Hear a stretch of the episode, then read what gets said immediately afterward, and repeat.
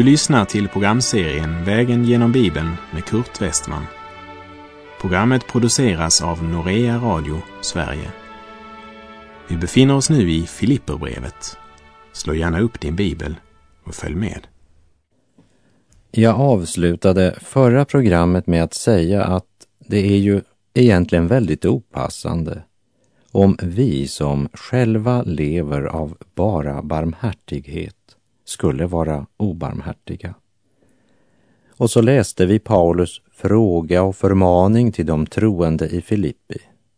Om ni nu har tröst hos Kristus, uppmuntran av hans kärlek och gemenskap i anden, om medkänsla och barmhärtighet betyder något, gör då min glädje fullkomlig genom att ha samma sinnelag och samma kärlek och genom att vara ett i själ och sinne. Vi blåser så lätt en kall vind av kritik istället för att sända en varm vind av inspiration och vänlig omsorg. För en vänlig blick, ett uppmuntrande ord, en uträckt hand återspeglar Guds kärlek när människor är i svårighet och nöd och kämpar dolda kamper. Må Gud frälsa oss från vår självupptagenhet. För självupptagenheten gör oss blinda för andras nöd. Filipperbrevet 2, vers 3 säger Var inte självupptagna och stolta. Var istället ödmjuka och sätt andra högre än er själva. Som du kommer ihåg så har Paulus nämnt det här tidigare. Han sa att det fanns sådana som förkunnade Kristus av missundsamhet och andra orena motiv och sökte strid. De var självupptagna istället för Kristuscentrerade. Men varningen gäller inte bara de som predikar, utan den gäller alla Guds barn. Var inte självupptagna och stolta.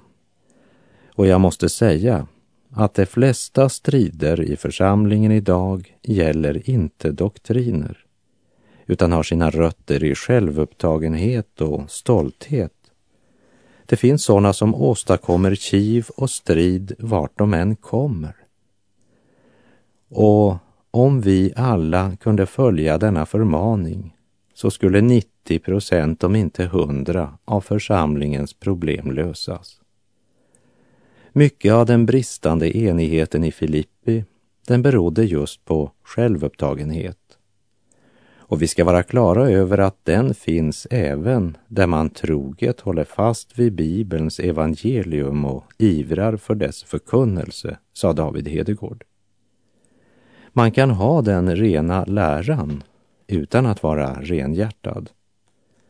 Själviskhetens väsen kan leva ett obrutet liv, även där man har den rätta tron och bekännelsen.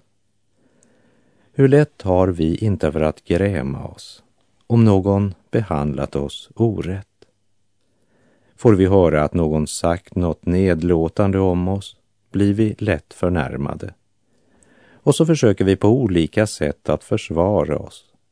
Vi har så lätt att strida en kötslig strid. Stolthet skapar också oenighet i församlingen. Låt oss be om den nåden att våra hjärtan genom ordet och den helige Andes kraft så fylls av Kristi kärlek att vi endast lever för hans ära. Filipperbrevet 2, vers 4. Se inte på ert eget bästa utan tänk på andras.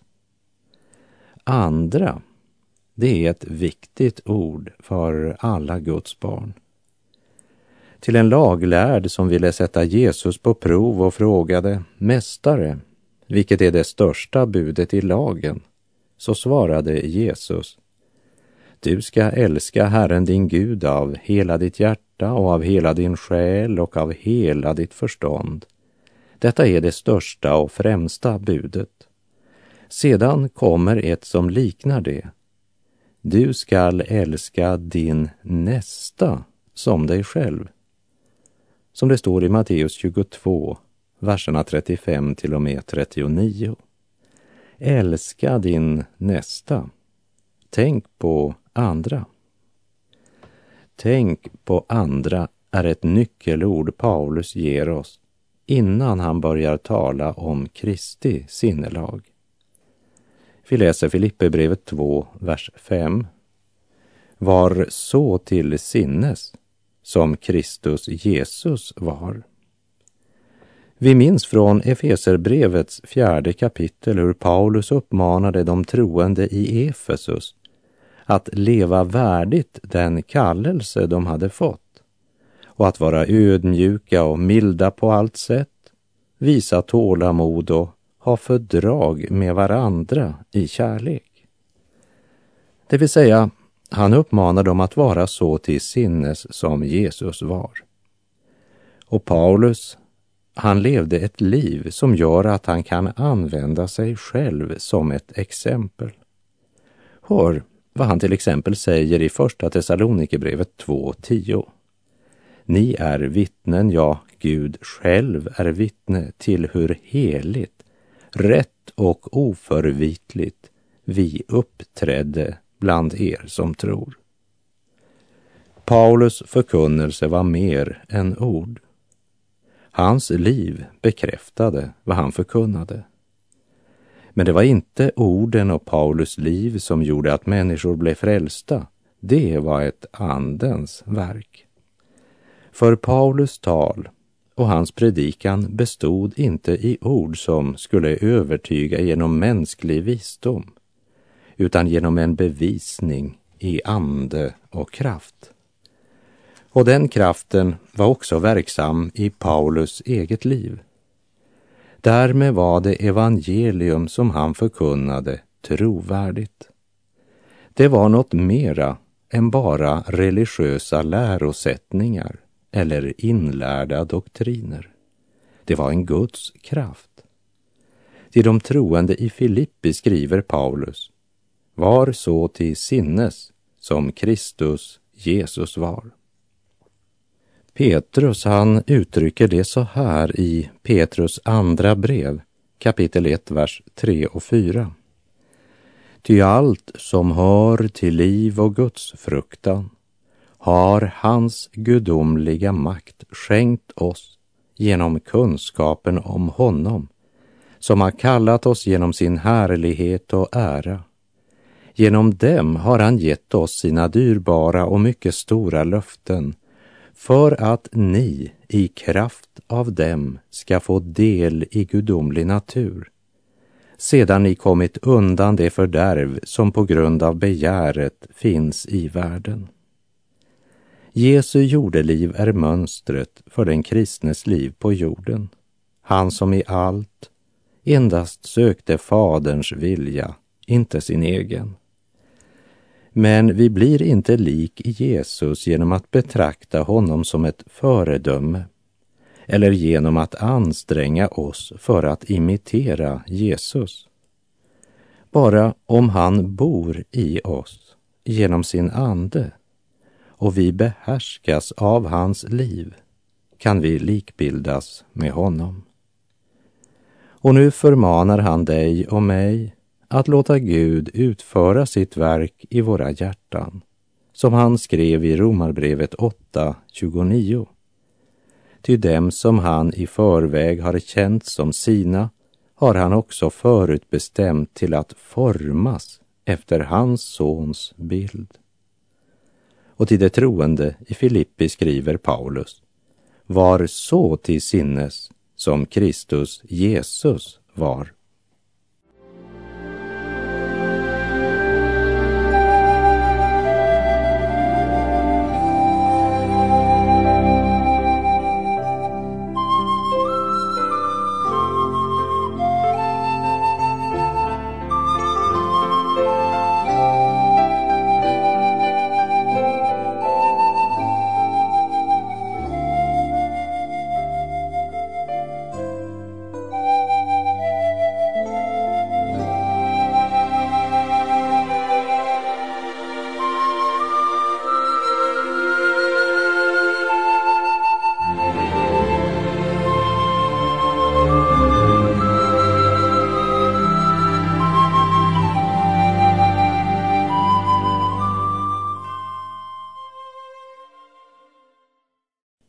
Nu kommer vi till ett avsnitt i skriften som vissa bibeltorkare betraktar som ett av de största och viktigaste doktrinerna i det nya testamentet när det gäller Kristi person. Och det är känt som kenosis, det vill säga uttömmandet. Och det här avsnittet det vill göra klart för oss att Kristus inte tömde sig själv på sin gudomlighet. Vi ska här möta de sju stegen i Kristi förnedring som Kristus frivilligt tog. Och det är min bön att Guds helige Ande ska uppenbara för dig och mig vad som verkligen står i de följande verserna. För de miljarder av ljusår som vi känner till i universum är intet jämfört med den distans som Kristus kom. Och vi ska här följa de sju stegen neråt. Sedan beskrivs sju steg uppåt i Kristi förhärligande. Först ska vi i förnedringen se Kristi sinnelag. Sedan ska vi se Gud, Faderns sinnelag. Det är Faderns vilja att upphöja Sonen, Herren Jesus Kristus. Om du vill veta vad du ska göra för att du ska komma in i Guds vilja så vet jag inte vart du ska gå eller vad du ska göra. Men detta kan jag säga dig. Eftersom det är Faderns vilja att upphöja Sonen så tror jag att det är Guds vilja med var och en av oss. Vi ska upphöja Kristus var vi än är och vad vi än gör. Vi bör vara ett med Fadern i hans definitiva och slutliga målsättning att upphöja och förhärliga Herren Jesus Kristus. Det första steget ner var när han lämnade himlens härlighet. Han steg ner och ner och ner, helt till denna syndens jord där du och jag befinner oss. Jag har inte förutsättning att förstå hur stort steget var från himlens härlighet helt ner till denna jord. Ingen människa kan fullt ut förstå vad vår Herre Jesus Kristus verkligen gjorde för oss. Vi läser Filipperbrevet 2, vers 6. Fastän han var till i Guds gestalt räknade han inte tillvaron som Gud såsom segerbyte. När Kristus satt vid Faderns högra sida så behövde han inte kämpa för att hålla fast på sin gudomliga ställning. För det var inte någon risk att han skulle förlora den ställningen på grund av bristande förmåga eller därför att någon rival hotade överta hans plats. Han hade inte gått på högskolor och universitet för att lära sig att bli Gud. Han hade inte avancerat från en ställning. Han var Gud. Som det står i början av Johannesevangeliet. I begynnelsen var ordet och ordet var hos Gud och ordet var Gud. Han var i begynnelsen hos Gud. Jesus behövde inte säga till Fadern, nu måste du passa på så att ingen övertar min plats medan jag är borta i 33 år. Du får hålla ett öga bland annat på Gabriel, för jag tror han är ute efter att överta min plats. Det är inte svammel, det jag nu säger, utan jag säger det i ett försök på att mitt i vår mänskliga skröplighet förstå att sonens suveräna ställning var inte något han måste bevaka. Den positionen tillhör honom. Han var och är Gud. Inte heller lämnade han himlen ofrivilligt. Aldrig sa han, Åh, jag har ingen lust att lämna härligheten. Jag har helt enkelt inte lust att göra den resan så djupt, djupt ner. Han valde dig. Just det. Han valde att utföra den frälsningsgärning som var den enda möjligheten och enda möjliga sättet på vilket du kunde frälsas. Han föredrog det framför den glädje som låg framför honom. Hebreerbrevet 12.2 säger och låt oss ha blicken fäst vid Jesus, trons upphovsman och fullkomnare, som istället för den glädje som låg framför honom utstod korsets lidande utan att bry sig om skammen och som nu sitter på högra sidan om Guds tron.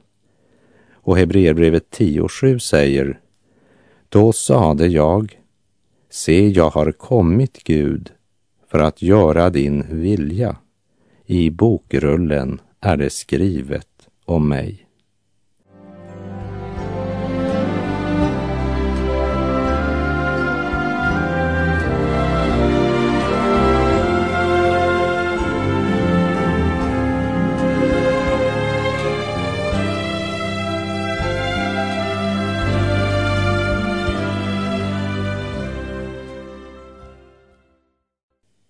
Nu ska vi se på det andra steget ner. Filipperbrevet 2, vers 7. Han utgav sig själv genom att anta en tjänares gestalt och han blev människa.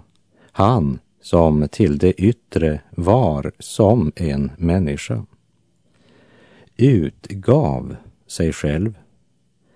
Det grekiska ordet här är keno Kenosis teori har fått sitt namn från ordet keno. Kristus uppgav sig själv. Det finns de som hävdar att han gav ifrån sig sin gudom. Redan i den kristna församlingens första tid så började gnostikerna sprida den villfarelsen att Kristus tömdes på sin gudom och att det var den han gav ifrån sig och att gudomen kom in i hans liv igen när han döptes av Johannes och att den lämnade honom vid korset. Men den teorin stadfästs inte någonstans i skriften. Han tömde inte sig själv på sin gudomlighet, men den gudomlige uppgav sig själv och han var hundra procent Gud när han vilade hjälplös vid Marias hjärta. Även då kunde hans blotta ord ha fått detta universum att upphöra att existera därför att han var Gud. Här vill jag repetera igen vad aposteln Johannes skriver i Johannesevangeliets första kapitel, vers 1 till och med 3. I begynnelsen var ordet och ordet var hos Gud och ordet var Gud. Han var i begynnelsen hos Gud. Genom honom har allt blivit till och utan honom har inget blivit till som är till. Och i Johannes 1.14 står det, och ordet blev kött och bodde bland oss. Kristus blev människa, men han var fortfarande sann Gud. Men vad var det då han uppgav?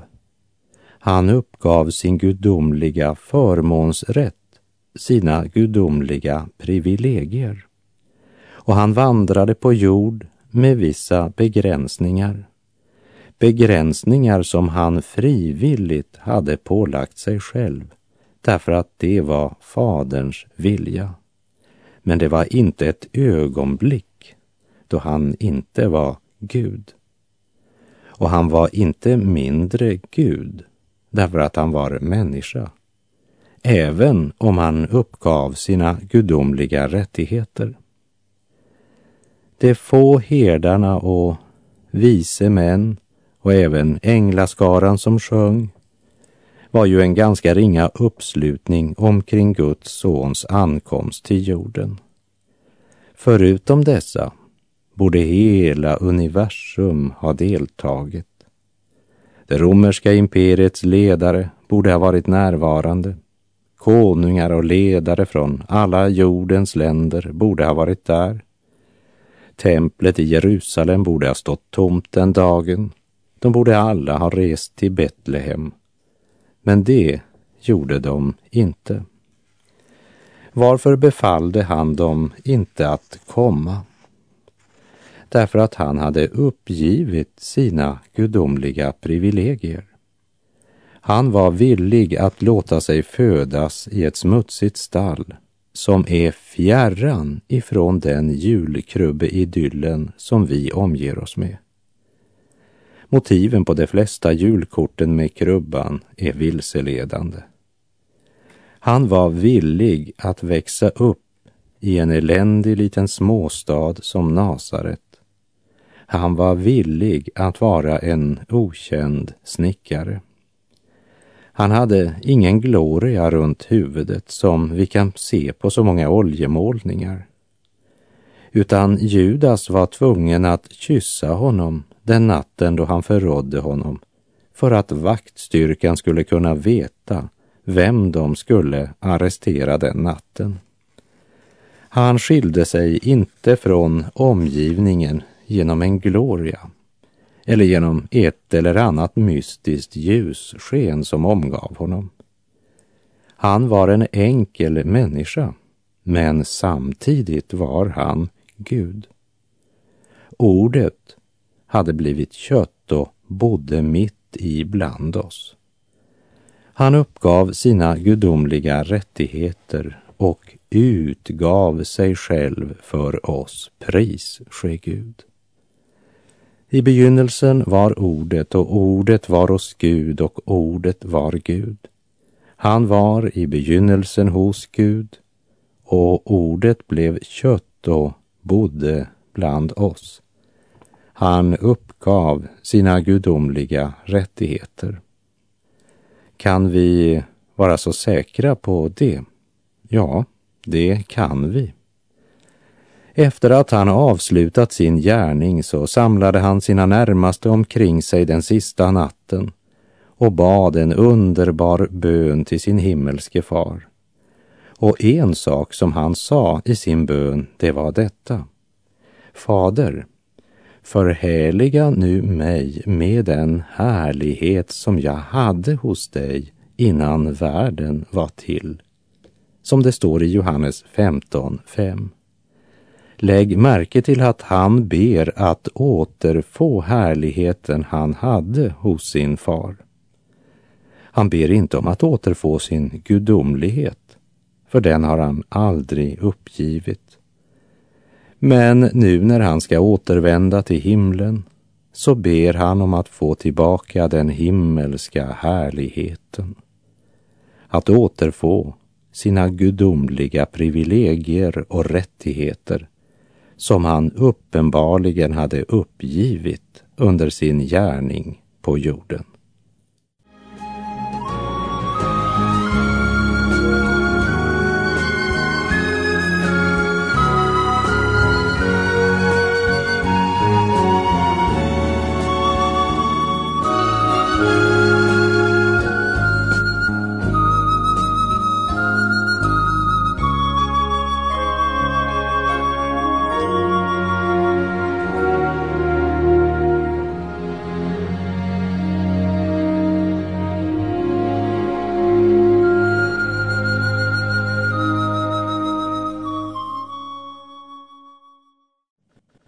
Och därmed har vi kommit till det tredje steget ner i Kristi förnedring. Och som Filipperbrevet 1.7 uttrycker med orden att han utgav sig själv genom att anta en tjänares gestalt då han blev människa. Han som till det yttre var som en människa. Jesus kom till denna jord som en tjänare var så till sinnes som Kristus Jesus var, skrev Paulus i vers 5.